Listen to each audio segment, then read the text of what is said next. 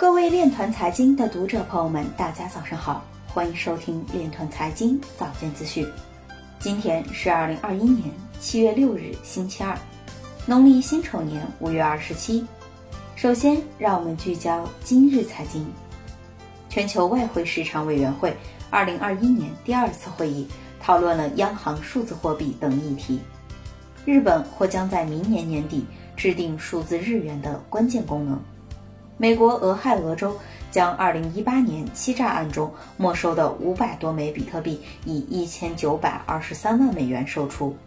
拜登下令就美国200家公司勒索软件攻击事件进行调查。世界上第一座中本聪的实体雕像将于9月16日在布达佩斯揭幕。加密相关的电子邮件攻击激增192%，单个赎金要求超过2000万美元。EOS 创始人表示，每个人都有责任减少我们对中心化服务的依赖。比特币矿业委员会表示，百分之五十六加密货币挖矿使用的是可持续能源。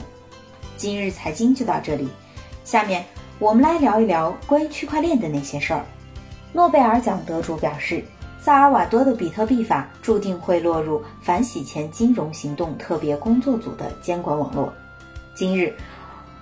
约翰霍普金斯大学经济学教授和诺贝尔奖得主发推文称，对于萨尔瓦多的比特币交易来说，交易双方几乎不可能按照比特币法的设想提供完全的 KYC 信息。美国金融行动特别工作组的危险信号迫在眉睫。